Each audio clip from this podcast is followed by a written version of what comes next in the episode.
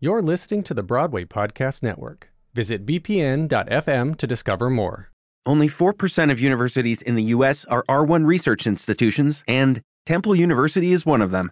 This means 100% of students have the opportunity to participate in hands on learning and research with world class faculty. With over 600 academic programs across 17 schools and colleges, Philadelphia's largest public university provides students with a rich variety of opportunities and propels graduates to succeed in their careers. Temple University. Schedule a campus tour today at admissions.temple.edu/visit. I'm Jamie Dumont, I'm Rob Russo. and this is The Fabulous Invalid.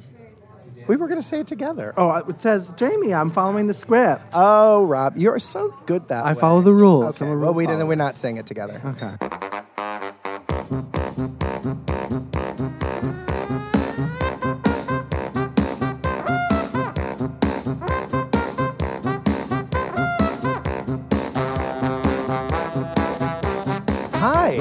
Hi. we're at Orso tonight. We're back at Orso, our favorite little haunt. You can probably hear the, the people, the dishes clanging, and Hear the people. hear the people. What is that? That sounds like a song. It does sound like a song. Make them hear you from Ragtime.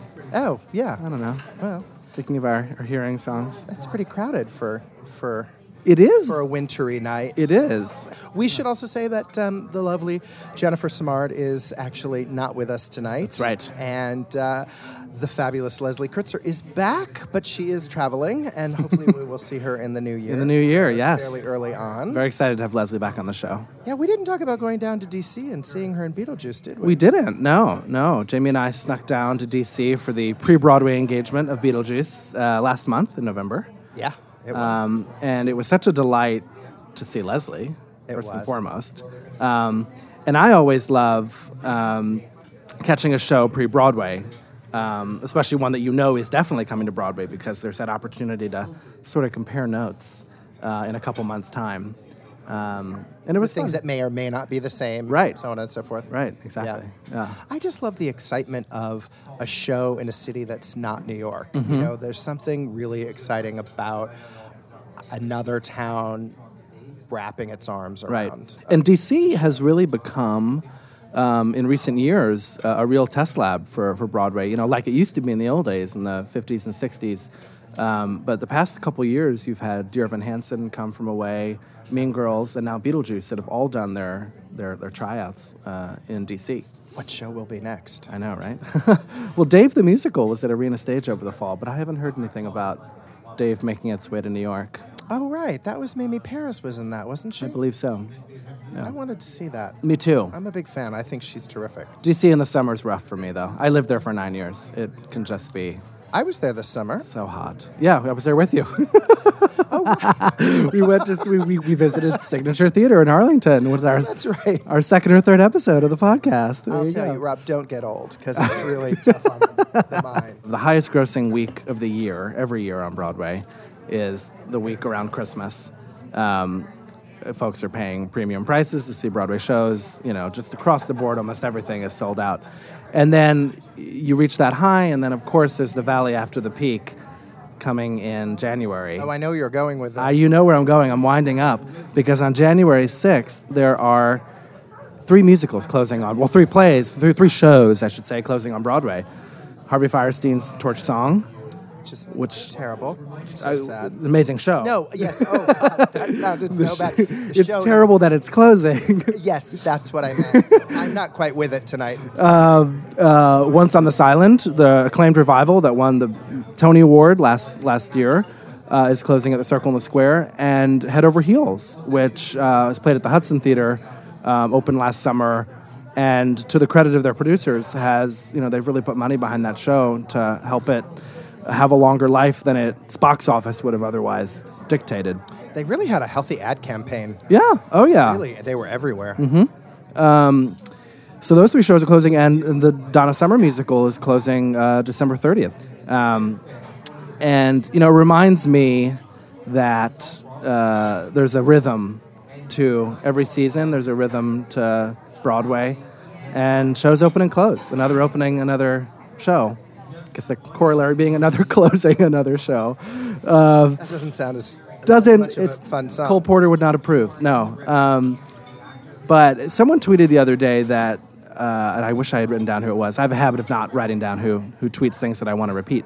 Um, so not giving proper credit, not giving proper credit, but um, we should celebrate when shows close instead of being all mournful about them because it's amazing that anything ever even opens, uh, given the amount of stars that need to align for a show to open on Broadway in terms of the capitalization, the talent, getting a theater. I mean, that alone is like, you know, striking out. Not to mention the competition. Right. A lot of fierce competition Right. out there. This hasn't always been the way Broadway worked. Not You at know, all. There were many, many, many years where there were empty theaters, where, you know, shows didn't have to line up to, to wait for a house. And, and, and I think there's an argument to be made that the shows that were running possibly did better in those days because there was less to choose from, right? Right. So you would see something that you may not have seen otherwise. Absolutely. Yeah. And that's definitely That all changed in the what the 90s. Yeah. The 80s, 90s, yeah. Mm, yeah, I think Really the 90s, really the 90s. it's really yeah. sort of the late 90s. I remember when I moved to New York in 95 or 6, I think it was 96 actually. There were empty houses. I mean, there was nothing ever was in the court. The Right. Lyceum wasn't a desirable house. The Right. Belasco was I worked on several flops in the Belasco. you know, now it's one of the most desirable theaters. well, because it's one of the most beautiful theaters. It's gorgeous, Yeah, I yeah, don't yeah. have to sell the Belasco on you. but, um, but the point is, yeah, it's Right. it was it was a very different time, and, Mm-hmm. and you know we have this conversation often.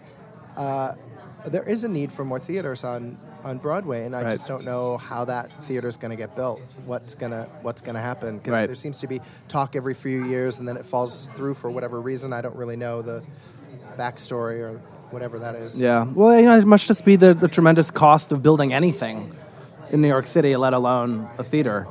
Um, you know, it's a tremendous undertaking. There might also be a fear that th- this is a temporary thing and that in 10 years time or 5 years time there won't be such a demand for theaters and then you'll Well- be stuck with real estate It's not called the Fabulous Invalid for no reason. that's very true i like how you reworked it. right? I, I always try to work it back in, you know. But that's that's exactly what the this raft of closing reminds me of. Is that you know it's the fabulous invalid. i don't you remember can the exact quote but it's always in decline and always in resurgence. I don't know. Yeah, that's not the quote, but quite it we yeah. could the book But it's so true because e- behind each of these shows closing is another show that has booked their theaters, right? So they're all going to be, you know, all those theaters will be full, and there'll be more actors working and more uh, ushers ushering and more ad, uh, you know, ad firms doing ads, and you know, the industry goes on. Overture is about to start. You cross your fingers and hold your heart. It's curtain time and away we go. Another opening, just another opening of another show.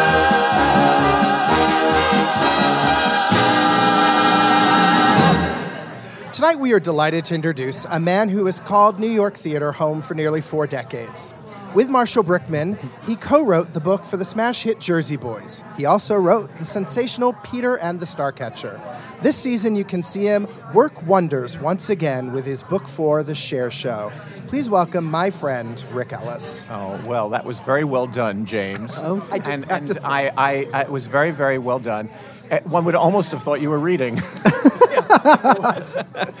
um, I just want to make a slight amendation. It's it's almost close to six decades because I grew up here. I was born here, and I saw my first Broadway show when I was three years old. My my mother, with whom I was just talking outside because she has a, uh colonoscopy tomorrow. because you know just to indicate that I'm not going to hold any punches back. Um, uh, uh, my mother uh, took my brother and me to see My Fair Lady when I was three at the Mark Hellinger now Times Square Church Theater, and uh, and I've been going ever since. So it's it's it's way more than four decades. I'm sorry to say. I wish it were only four decades. I think I was referring to your professional career. However, oh that. Oh, how- sorry. However, there, Professional. there is an argument to be made that from the age of three, you have been working in the theater. Well, I've been working, comma, in the theater. Punctuation's very important, right? you know that tells the story. I no, Yeah. I, I, I, um, uh, should I just dive in with with uh, with uh, with a vague uh, minutia and, and trivia? Well, I'm curious if you have any recollection of seeing My Fair Lady. You know, I do. And many years after I saw My Fair Lady, I was doing the advertising for Victor Victoria with Julie Andrews, whom I saw in My Fair Lady at the age of three, and um, and I got a chance to tell her what I will now tell you. I have three distinct memories, and and this was you know we sort of gl- very valiantly and, and proudly sat in the very last row of the very last upper section of the Mark Hellinger. That's a big theater. Uh, you know, I, I never ever sat in the orchestra until I was working at Serino Coyne. I didn't. I didn't know that I would even be allowed. It would. I, I, I imagined somebody was going to tap me on the shoulder and say, "I'm sorry, you have to go back upstairs." We, you know, we. My my parents uh, are also from New York, and they courted, uh, uh, you know, going to the theater. Going to the theater was cheaper than going to movies in those days. So um, uh, off we went to the Mark Hellinger on some s- Saturday matinee, much to the chagrin of everyone sitting around us, I'm sure. My brother was six, I was three, and uh, my mother said it was the first time I sat quietly in the, for three years. And um, so she decided after that that um, it being cheaper than a babysitter, she would take me to the theater as much as possible because I would be quiet. Uh, I remember the rule about being quiet given to me when I said, Those books are painted. Because the bookcase in Higgins' atelier were, were uh, a painted drop, a cloth drop. I didn't know anything about paint or cloth or drops. I just knew that they weren't real. And I wanted to demonstrate, even then, that I, that I could see things. To, um, and, uh, and my mother said, No, we, we don't, you don't get to speak until the lights come back on and so I was quiet. And then when the lights came back on at the intermission, I spoke about my second recollection, which was Julie Andrews, or whom, whoever that woman was, um, in a nightgown on a green divan, a word I did not know, um, an oddly shaped sofa. My dad was in the furniture business, so I knew from sofas, but I'd never seen a sofa shaped like that one. But there she was, and she was singing, and she and it was I could have danced all night, and she hit this note at the end, and I'd never heard a human being make a sound like that, which I thought was really extraordinary. And then at the very end of the act was the Ascot number and a stagehand got caught behind a piece of balustrade scenery and crouched for the whole time. And from all the way upstairs, you could clearly see a a man who was dressed like nobody else Right. on stage, like a normal person, Right. dressed like I was dressed, you know, or if I had been an adult, an adult. Um, and uh, and he was crouched there the whole time, and I got so excited because I thought he was going to spring up and surprise her or something. I didn't know that he wasn't part of the show. Right. And I and those are my three memories of, of uh, my first theater experience. I love that one of them hap- has something to do with books because you are an avid lover of books and a, and a Yes. voracious reader. Yeah, I will. Well, I would be a voracious reader, except now I'm a voracious writer, so I don't get to read as much as I would like to, because I have because I, I'm I'm I'm a I'm a slower writer than I am reader. You have just sort of finished work on the Cher Show. Is that a, is that an appropriate way to, to Well, you it? know, Jerome Robbins said you're never finished; you just run out of time. Right. Yes. So- you feel that way? I, well, I personally, I feel like I ran out of time many, many decades ago. But I, I uh, we work. Let's just say, and this is unusual, which is why I'll mention it. We had we our last change and our last blocking rehearsal was at 4:30 on Monday afternoon a week ago. Can I say the date? You is it relevant? can. Yeah. Uh, to, today is Monday, December 10th. A week ago, December 3rd, we opened, and uh, at six o'clock, and at 4:30 that afternoon, an hour and a half before opening curtain, we put in our last change and blocking change. Wait, but what about critics? Well, you may ask. Because Um, the critics already been? Yes, they had, but but but Cher had also already been, and she said, "I I want you to do I want you to try to do one more thing for me," and um, She's Cher. At the very beginning of our uh, relationship, uh, which dates back to uh, just about three years, uh, October of 15, um, I promised her that I would do everything I possibly could.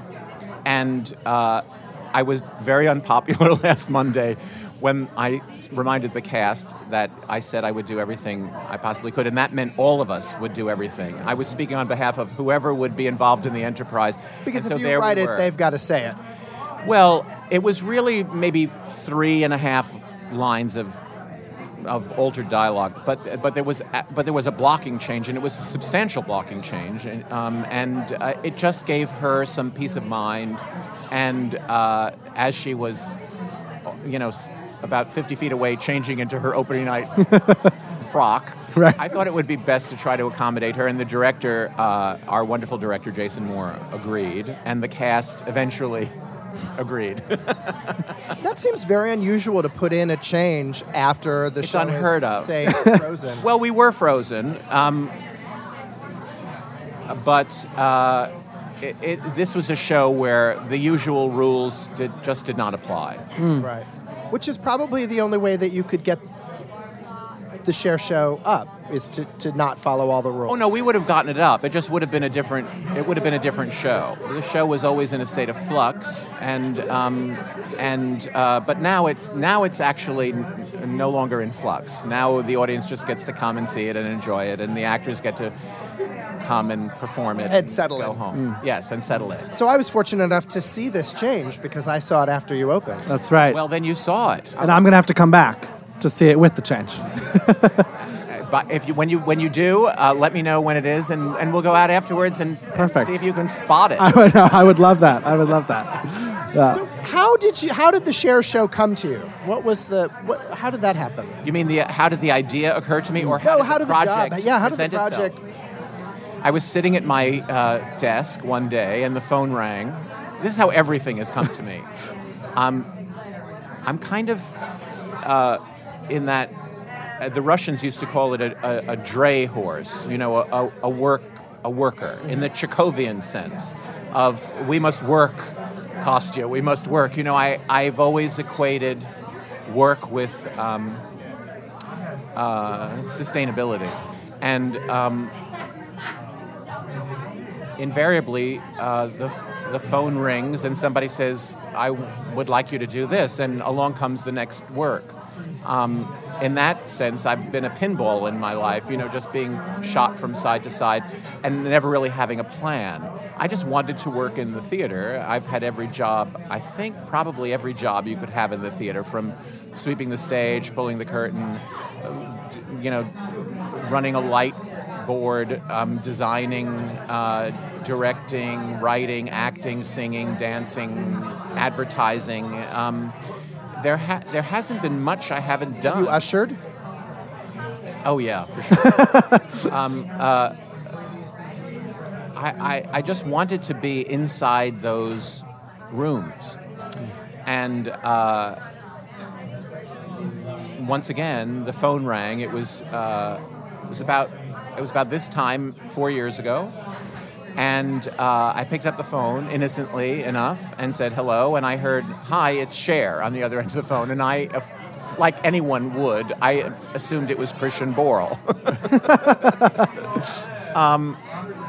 because the day before he had called pretending to be, you know, Obama. Right.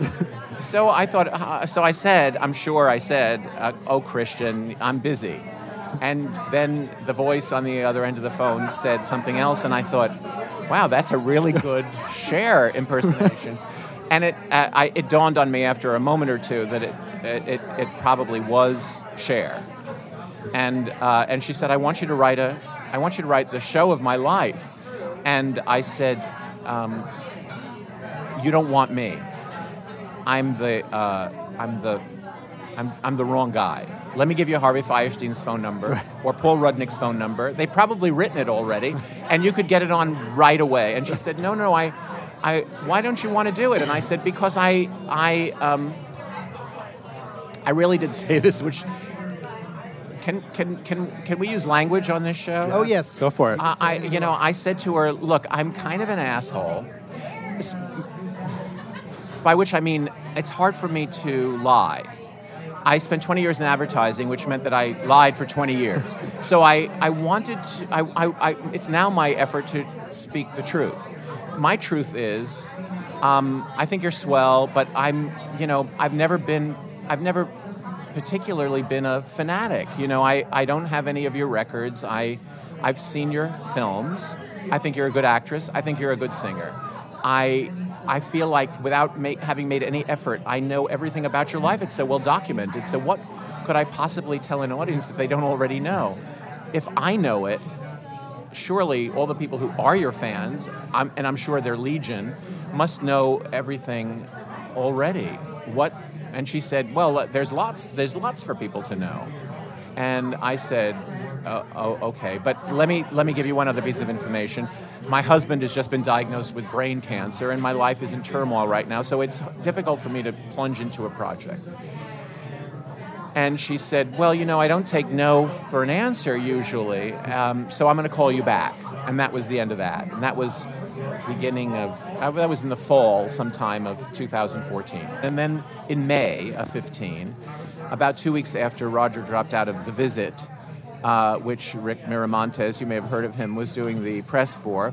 Uh, uh, He's over in the corner, and, by the way. uh, uh, my sweet dear husband, um, with brain cancer and two brain surgeries, was performing eight times a week in a Broadway show until six weeks before he died. And he dropped out of the show in the middle of May, and at the end of May, the phone rang, and it was Cher again. And she said, I'm in New York, and I want to, um, I, I think we should meet. And I said, I can't leave the house. My my husband is gravely ill, which he was by that time. And she said, "Well, where are you? I'll come over." And she came and she stayed for four hours. Hmm. Were you reluctant to have her come over at that time? I was I didn't know what I was. Right. I, Was I that- was uh, I wasn't thinking. I know that was not I, an easy I think time. just to get off the phone, Right, I right. said, Easier to say. Just come said, over. Fine, because I thought she's never going to come over. she's never going to come over. Well, the next thing I know, she's sitting in my living room, and and we're talking, and I mean, really, she's talking, and she said some odd things to me, and I questioned her, and she said, "There, you see, I say those things all the time, and no one ever asks me about them." Like what kind of odd things? that when she told Sonny she was unhappy with their business arrangement, and he told her it wasn't going to change, that she thought about suicide. Mm. And, and then she, but she said it en passant, and then continued talking. And I said, well, Wait a wait, minute." wait a minute. What do you mean you, you know? And she said, I stood on the balcony and, and I thought I could just jump off the balcony. And I said, but you were a mother. And she said, yes, I don't know that I would have jumped off the balcony, but I actually thought about it. Mm. But you know, what's interesting is nobody's ever asked me. And I tell this story all the time. You're the first person to say, stop. And I said, well, that just means you've been talking to the wrong people. I mean, who, have you, who have you been talking to? Get better friends. Yeah. He said people just have always made up their mind about me, and um, and that's why I want you to do it. And I said, Cher, look, look at my life. And you weren't saying yes to her. I was absolutely not That had to have played a big part in in in her. Well, you know, when somebody asks you out on a date and you say no, it doesn't usually. It, it, it just makes them want to go out even Right, more. right. Now, I'm not suggesting that she thought that she thought She that. wanted to date you. No, she absolutely did not want to date me. Um, but uh, I think she was intrigued because she's a. You know, when you're famous on that level, you actually don't hear no a lot. Right. She said, "I want you to do this." This was the end of May when she came over, and I said, "I can't. I can't think about even, um, you know, what I'm going to have for dinner." And I thought that would really be the end of it, because I was reasonably emphatic. Was there any thing in your back of your mind saying this might be something I need to do, or that Doctor Theater might help me get through what's I wasn't coming? even I wasn't even having that kind of a rational process at that time. No. I was just thinking about Roger and death and Just making it through each day. and you know really just hel- helping him get through the end of his life. you know, it's it's awful when it's awful as a sidebar. It's awful when you're told that the person you know that you've loved all your life is going to die, and there's no um, way that's not going to happen. So it was devastating, and he was devastated, and I was devastated, and and um, I wasn't thinking about work at all. Um, and then in July, Roger passed away, and uh, in at the end of September, uh, Cher called again, and she she did something so sweet. She said, "I'm not kidding." She said, um, "I've read everything that's happened. I know everything you've gone through. I've waited a discrete amount of time, and I think it's now." time for you to get on a plane and come out to California and we should get to know each other. You have to rejoin the human race. And I said, Cher, you're actually quoting Thornton Wilder? And she said, No, I'm quoting Hello Dolly. and we laughed, just like that. And, it was, and she said, I bet that's the first time you've laughed. And I said, Yeah. And she said, So don't you think you should come? We'll talk about Roger as much as you want. Which was just so, it was so sweet. Yeah. She was so sweet. And I, and I really hadn't been out of the, the house, you know, and I, I, I really felt like I was dead too, you know, and she gave me this, this, this stranger threw me this lifeline. So I got my ass on a plane and I went out to California and I spent 10 days hanging out at her house. And for the first two days, all we did was talk about Roger, whom it turned out she knew from the mid 60s when they were like hanging, you know. I mean, we traced that over the course Did course they of hang the, out in London? London, together? right? Was that- Yeah. London at the Bag O'Nails Club, which I have since written a show about.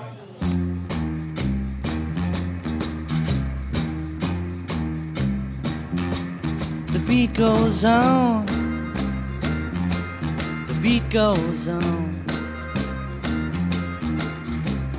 Drums keep pounding a rhythm to the brain. La da da da dee.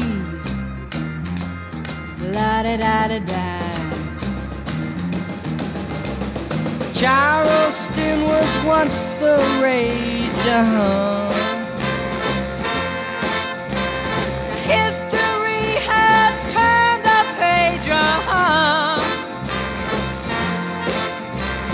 Mini skirts, the current thing. Uh-huh. Teeny bopper is our newborn king. Uh-huh. And the beat goes on. The beat goes on.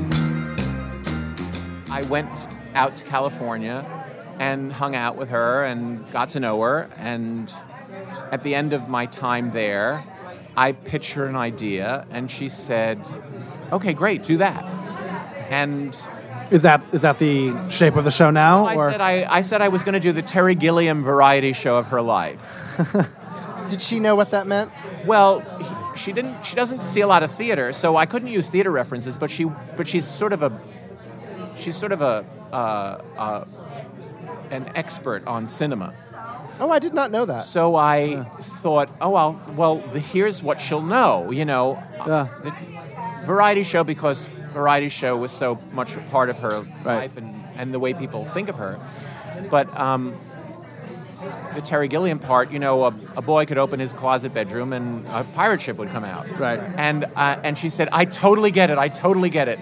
And I said, and I want to use more than one actor to play you. Why? She said, well, because, um, well, first of all, uh, so that it's performable, because one actor couldn't sing a show about you eight times a week. It would be too much. Your songs, you're famous as a solo and as part of a duo, duo, you know, but you're also famous as a film actress. You're famous in so many different ways. Right. I would like to represent you by more than one person so that I could write you as a girl group. And that way, I won't have to resort to a narrative voice like we used in Jersey Boys, and that's been used, you know, in the uh, other other of these musical biographies. This way, you can argue with yourself, you can support yourself, but you know, essentially, when you're, you know, when you get out of the tub in the morning and you're combing your hair and putting your makeup on, and you're having a conversation with yourself in the mirror, I want to dramatize those conversations because I think that's a fun way of presenting you. And then songs that we've always known as solos, we will be able to hear as solos, duets, trios. The variety of it, I think, is kind of exciting. And it also means that um, we are not we won't be subject of an impersonation you know when you're doing the story of frankie valli you can say this guy is frankie valli and nobody knows what frankie valli's like so they go okay that guy's frankie valli but nobody's going to accept one person doing you hmm. or it need or it would need to be a female impersonator and i don't i can't write camp it's not in my skill set i would do a really shitty job so if you want a camp show and you want to go that route then you should go that route, but I'm not your guy. And she said, No, I don't want to do that. I don't want to do camp. And I said, Okay, well, that's good because I, I would be bad at it. so, but I would do, but this I could do. And this would be interesting to write and it would be interesting to act and be interesting, I think, for an audience to see. So she said, Okay, do that. And I went to the airport, and when I got home, I turned my phone on and my phone was like exploding because she had tweeted and she's got, you know, as many tweet followers Right. as, Oh, yeah. as Trump does. You know, oh, this is what we're doing. We're doing three Chers and we're doing, and Rick Elice is writing it, and it was going to be like the Terry Gilliam variety show of my life. And I called her and I said, Cher. Cher, this is like the definition of premature. You know, like, you, you know uh, what do you mean? I said, well, you, like, you only get one bite at the apple. We should announce this when we're ready to announce it. And she said, Cher gets as many bites as Cher wants. and I said, and Cher also talks about herself in the third Third person. Noted, right? It's really, really healthy, right? You know, so now it's going to be a, like a Tennessee Williams play. It also just proved your point of why you should have three Chers. I thought so. When I was telling her I didn't want to do it, one of the things I one of one of the things I said a lot to her was, "You're always going to say." That's not the way it really happened. That's not what I really said. That's not what I really did. That's not who was really there. That's not what I was really wearing. That's not when it took place. And I don't care because we're not doing the Ken Burns documentary Right. about your life. And if that's what you want, I'll give you Ken Burns' number. Right. You know, the and go and do that. But the, this is theater. It's not a documentary. It's a, it's theatrical. So you have to allow me license to conflate ca- characters, to expand moments, to ex- to have principles of inclusion and exclusion because the thing can only be two and a half hours long. Right.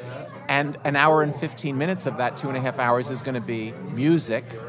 And 15 minutes of that two and a half hours is going to be intermission. Right. So that gives me a little under an hour to tell your story. The story I'm telling is about a woman.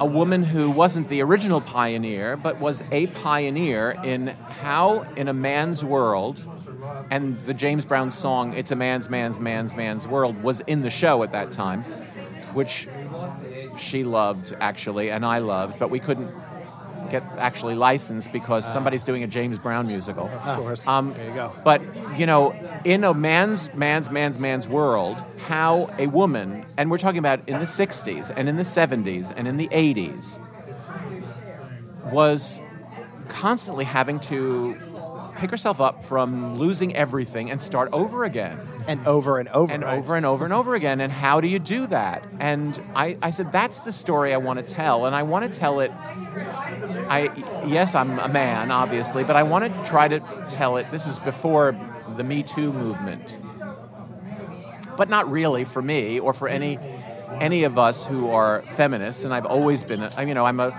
I was raised in a New York liberal, left wing, Jewish intellectual household where feminism was taken for granted. We were we were feminists we were feminists before Betty Friedan wrote The Feminine Mystique. You know, I was raised to believe that. So I said I want to represent that for you in some way that's authentic, but it may mean that aspects of your pres of the presentation are not authentic, Right. but they will feel authentic.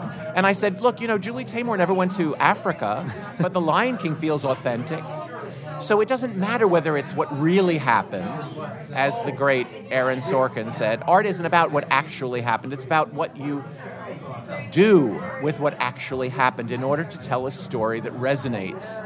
what we're talking about brings me to my favorite moment in the show, which is in the second act when you do The Beat Goes On and you tell her entire film career mm-hmm. in one song. Because by the time that very early in the second act, Robert Altman comes out. And anybody who knows Cher's career goes, Oh, I know where we are in her life, right? It's come back to the five and dime Jimmy Dean. And that scene is dynamite. And how am I going to get home by midnight tonight if we're just at Bob Altman coming and auditioning her? Right. And then something brilliant happens. And Well, you, the Bob Altman scene actually was a case in point. She said, Don't you know that was a play? I never sang at that audition, so there can't be a song in that scene. And I said, "Cher." trust. you have to trust. This is, a, first of all, it's a musical. Second of all, it's not important. I'm never going to say come back to the five and dime Jimmy Dean, Jimmy Dean, because while I saw it, and incidentally, she was playing at the Martin Beck Theater when Roger was playing at the Plymouth Theater in Nicholas Nickleby. oh, you're And she saw Nicholas Nickleby. Did um, she go up into the balcony like all the other actors No. and watch the second act? Or No, I think she third arrived act? in a litter and was taken down to the, you know, I, I don't know. I don't know what she, but I remember, but she said, oh, you know, I, I she said, I, I, I I- know I know Roger from Nicholas Nickleby because we were both on Broadway at the same time and I went to see it. But I think I know him from years before that and let's figure out where that is. And that's why we went on that sort of, you know, ride back to 1967. club days. Right. yeah. but um, uh, I said, Cher, the point is that the, the Altman scene isn't supposed to be um, verisimilitude. I, um, what I want to do is I want to, I want to use that scene to tee up the idea that you actually were a natural and that Altman recognized it. And what I, so what I'm going to do is I'm just going to have him say, if you're dyslexic, don't worry about reading the script. Sing to me, and I'll be able to know whether you can act or not. The next thing that happens in the show is her movie career. Right. Because, of course, whilst she was doing Come Back to the Five and Dime, one matinee, Mike Nichols knocked on her dressing room door. She opened the door. There was Mike Nichols standing in the door, and he said, I have a movie for you. And Silkwood happened. right? Well, five and dime changed her changed her life. Absolutely. The thing I, the thing actually, if you were to say, Rick, what is the thing you're most proud of in the Cher Show? I, the thing I'm most proud of, I think, because it's my, it's the thing I love most that musical theater can do, and we do it in the Cher Show, and it's that seven minutes. Yes. In seven minutes, we cover her entire movie career, essentially, which is with what, one number, which is a 20 signature. Well, it's it's 1982 to 1988, Okay, so it's a decade. but it's a number that has nothing to do with the 80s. The beat goes on, Right. written by Sonny, a big hit for Sonny and Cher. It was their theme song on the on the variety show, and we've been teasing that song mm-hmm. for the, the you know the two hours up to that point, and now here comes one of the Chers, the least likely, to take us through her movie career with some surprise special guest appearances by some iconic Bob Mackie outfits that help us also place it in time. And they're famous enough to actually be part of the storytelling. Right. And in those few minutes, we we do what in the movies is usually sort of a slow motion montage set to a piece of music where, you know, you traverse a long period of time. And we know what that's like in the movies because we see it all the time. But in the theater, it rarely happens, and mm-hmm. it's a great. It's just it is everything that musical theater is, and it was it was really really exciting to write and to bring to Daryl Waters, our music supervisor, because I actually wrote it on music paper Did you? because because it was going to be the song with lyrics that were rewritten specifically to tell this story, and then a few lines of dialogue in between. And it was all a tribute to those great um, sequences that Jack Cole used to do or Bob Fosse used to Sure. do, where you would Yep. you know, you would like show your stuff choreographically. So it was an opportunity for the actress, who is literally a teenager, to sort of become a star, which is what's happening to Cher in that period of time, and it, and and and also um, uh, an opportunity for us to really consolidate some storytelling and jump forward, us to, to cover a lot of the stuff that the audience knows very well, like Silkwood and Mask and and Moonstruck, they we know she won the Oscar. We know that she did Silkwood. We know that she was great in movies. She thought, well, where are the scenes from the movies? She said, and I said, I don't want to recreate scenes from the movies. I want to tell the story of what happened to you as you were on this ride up, because shortly after you were on the ride up, everything collapsed again. So, you know, it's part of the roller coaster experience of your life to bring you really, really, really, really slowly up, up, up, up, up the roller coaster because we're about to go woo, woo, woo, woo, woo, all the way down and around and over and up. And that's going to give the audience that wonderful sense of being on the trip with you. But we- this- So this number is the slow ramping up to the very, very, very, very, very, very top. Um, it's a it's a it's a wonderful um, opportunity for Michaela Diamond, our 19-year-old Cher, who was in high school. I didn't realize she was that young. Oh my 19 gosh. She was in high school up until Wow. like last year. Wow. um, uh, LaGuardia, the High School for There you go. Performing Arts, Yeah. that has you know given us Ansel Elgort and Timmy Chalamet, and now Michaela Diamond. You know. Um, Who is spectacular in the She's, show show. oh, off. she's wonderful. Mackie gave her an original Mackie to wear. Wow. and uh, and we have the full ensemble. So it was a great opportunity for our brilliant choreographer Christopher Gattelli to show off his take on those great old Jack Cole, Bob Fosse sequences. And at the end, this kid ends up holding an Oscar in her hand. And she's the one who, you know, had the dream from a very early age about wanting to be an actor, wanting to be famous, wanting to be a star. And she actually, by God, has become one against rather impossible odds. With these little cameos of Stephanie J. Block, our uh, one of our other brilliant Chers, um, appearing in these iconic Mackie outfits Yes. at these historic points in that period of time to sort of be thwarted or praised. Oh, yes. Penne, thank you. I'm having penne, ladies and gentlemen. Thank you. And uh, and then and then it's over, and we're on to the next section, and I, it's the thing that I love the most uh, for for for all those reasons. It's very exciting as an audience member. It really is. I have to say, you know, I, I saw the show with a friend of mine who had already seen it, and when we walked out of the theater, the first thing we talked about was that sequence. I wish you wrote for the New York Times. I well, you know, you and me both. no, actually, I think the, the critic from the New York Times talked about how awful it was. Right. Because why would you want to consolidate the most famous part of her life into one number? Why why aren't there scenes from? He asked the same question she asked. She who you know was asking it because she doesn't know about the theater. One would hope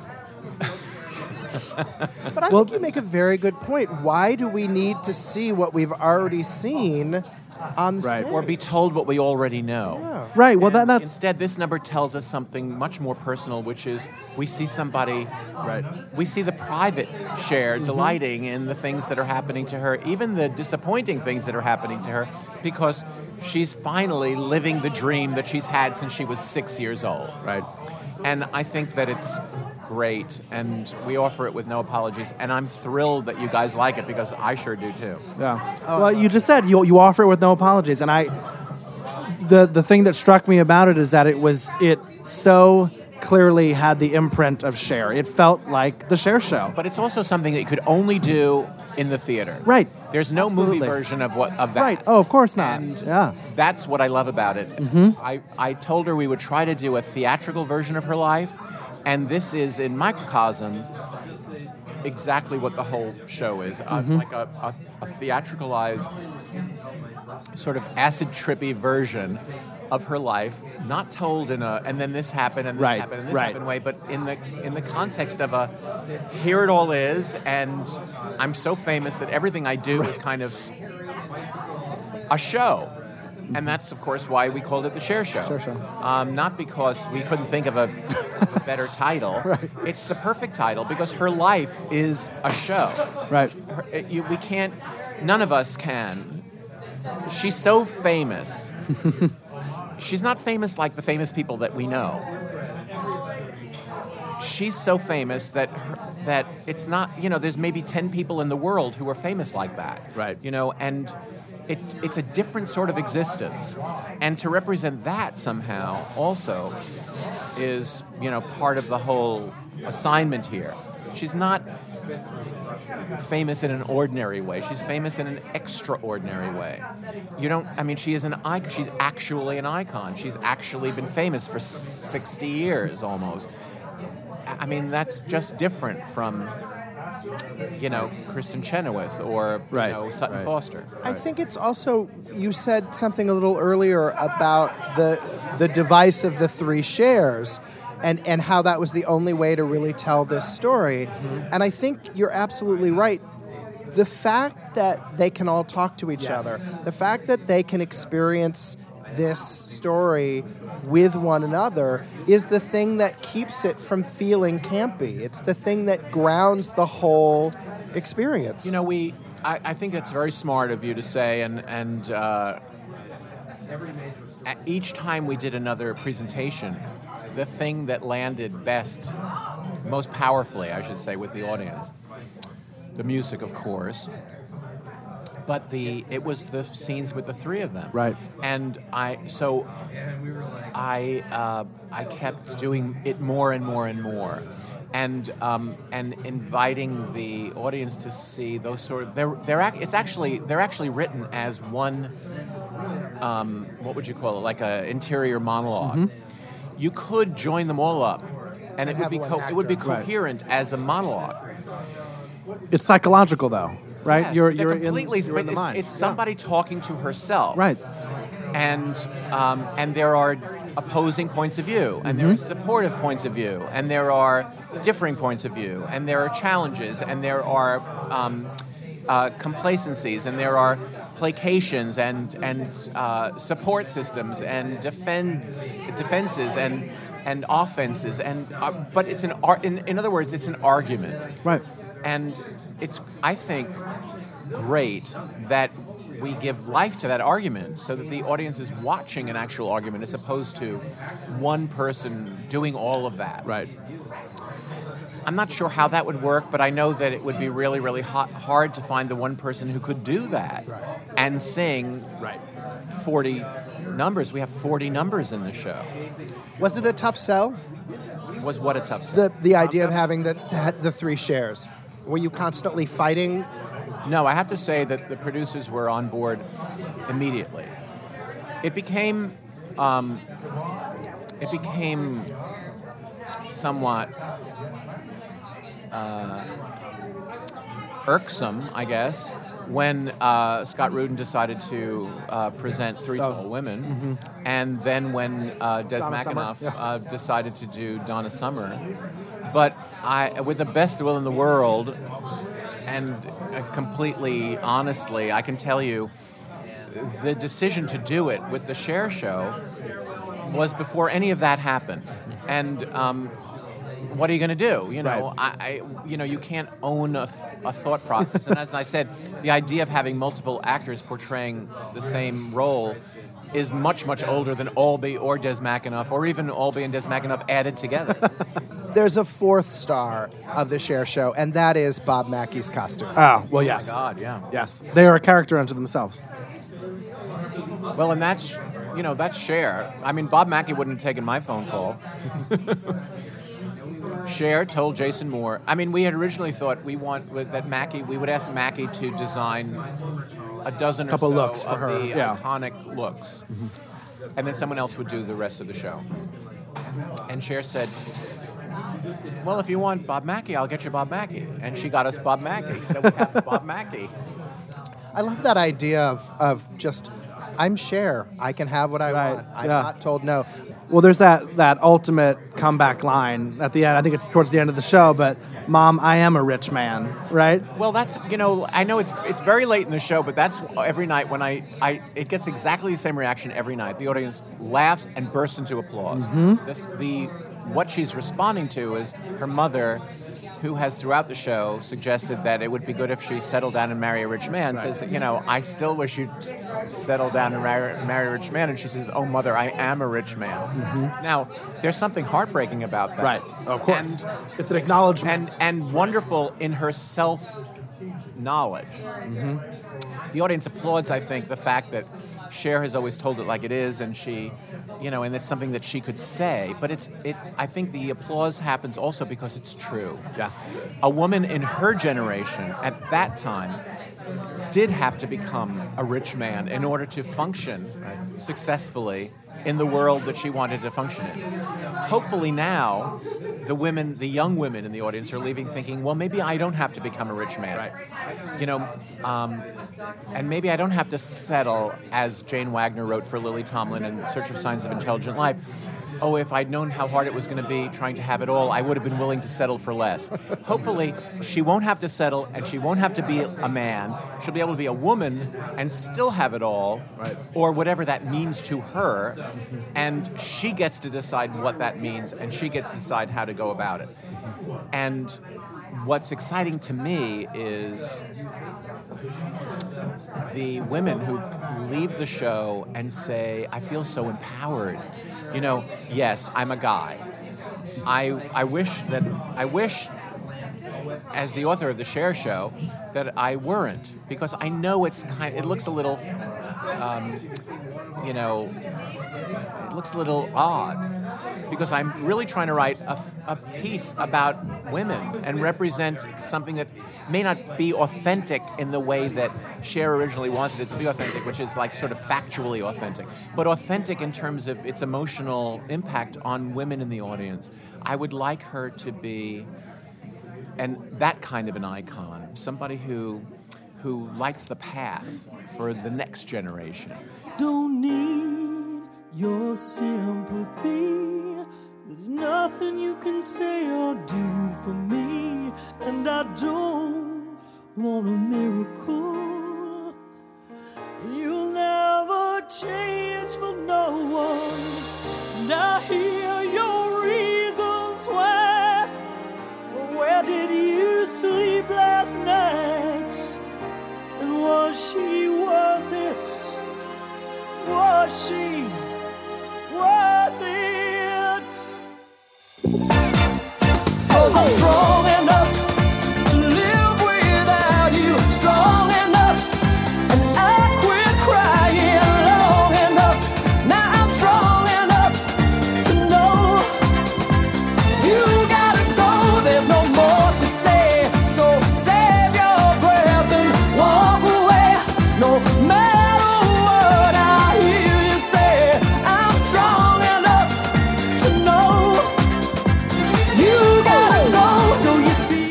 here with You May Be Wondering.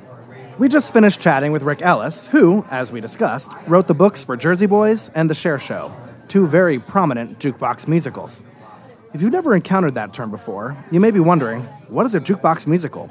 If you have, and chances are if you're listening to this podcast, you probably have, you may be wondering about the history of the jukebox musical as a form of entertainment. Well, at its most basic definition, a jukebox musical is a stage musical that features the pre existing songs of a popular musical act in its storytelling. By my estimation, they usually take one of four forms. The first and most obvious is just a straight up revue, like Smokey Joe's Cafe, which uses the songbook of Leiber and Stoller, or the 1978 Tony Award winning Best Musical Ain't Misbehavin', which used songs from the Harlem Renaissance era, mostly those of Fats Waller.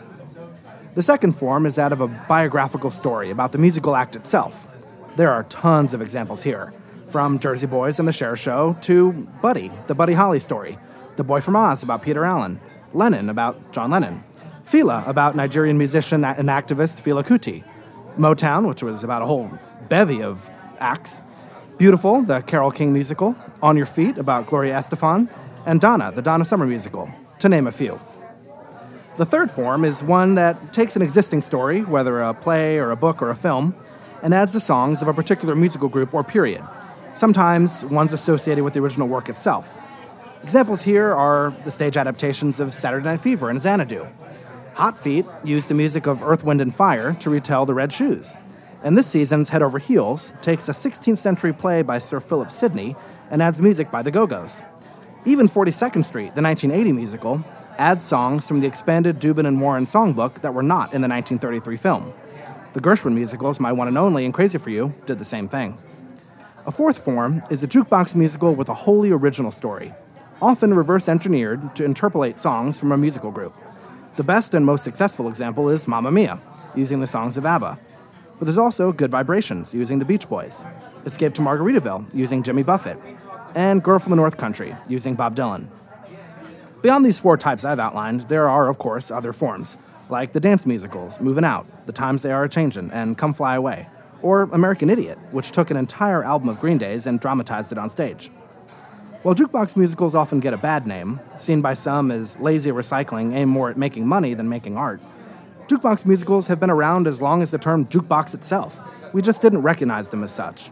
And that's because they mostly started as movies. That's right. Classic movies like Singin' in the Rain, The Bandwagon, and uh, An American in Paris all featured original scripts that were built around pre existing songs. To get real meta about it, all three have since become stage musicals. You may be wondering if jukebox musicals are increasingly a more common type of show. And you're right for thinking that. The trend on stage started slow in the 1970s with shows like Beatlemania and Ain't Misbehavin'. Bob Fosse's Dancin' in 1978, like Susan Stroman's Contact more than 20 years later, also used pre existing songs. The trend remained at a trickle, though, until the late 1990s, before exploding in the past 20 years. The first major success was Buddy, the Buddy Holly story, which started in London in 1989 and ran 12 years. While it was less successful on Broadway, it proved to producers and creative types alike that the model of telling an artist's story on stage using their songs could work. Now, just about every season on Broadway features one, if not several, jukebox musicals. The Cher Show just opened. Ain't Too Proud About the Temptations opens this spring. The timing of this phenomenon is no coincidence. The cornerstone of what makes jukebox musicals work is nostalgia. From the 1930s to the 1960s, songs from musicals were popular American music. That changed with the advent of rock and roll. And so, more than 50 years later, the canons of great artists and groups are being repackaged for audiences to enjoy, in any of the forms that I outlined. And lest we think that nostalgia belongs only to baby boomers, millennials are also getting on board too. Alanis Morissette's 1995 album Jagged Little Pill is now a musical, and a jukebox musical of the 1995 film Clueless is currently enjoying a sold out run off Broadway. Love 'em or hate 'em, jukebox musicals have been around for over 80 years, and they're certainly here to stay.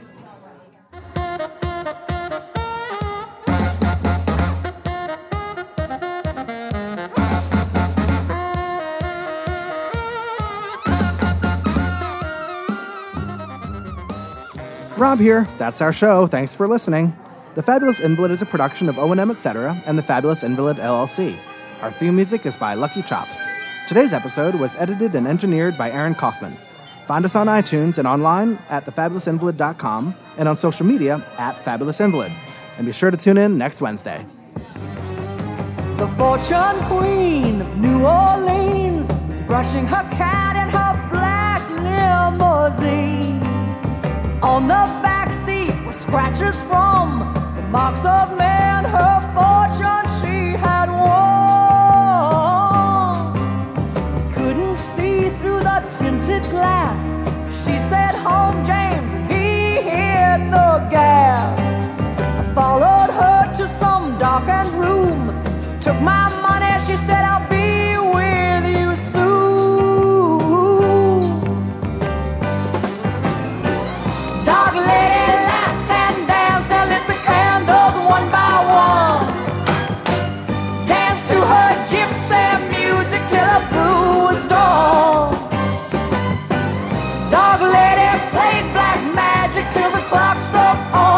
twelve.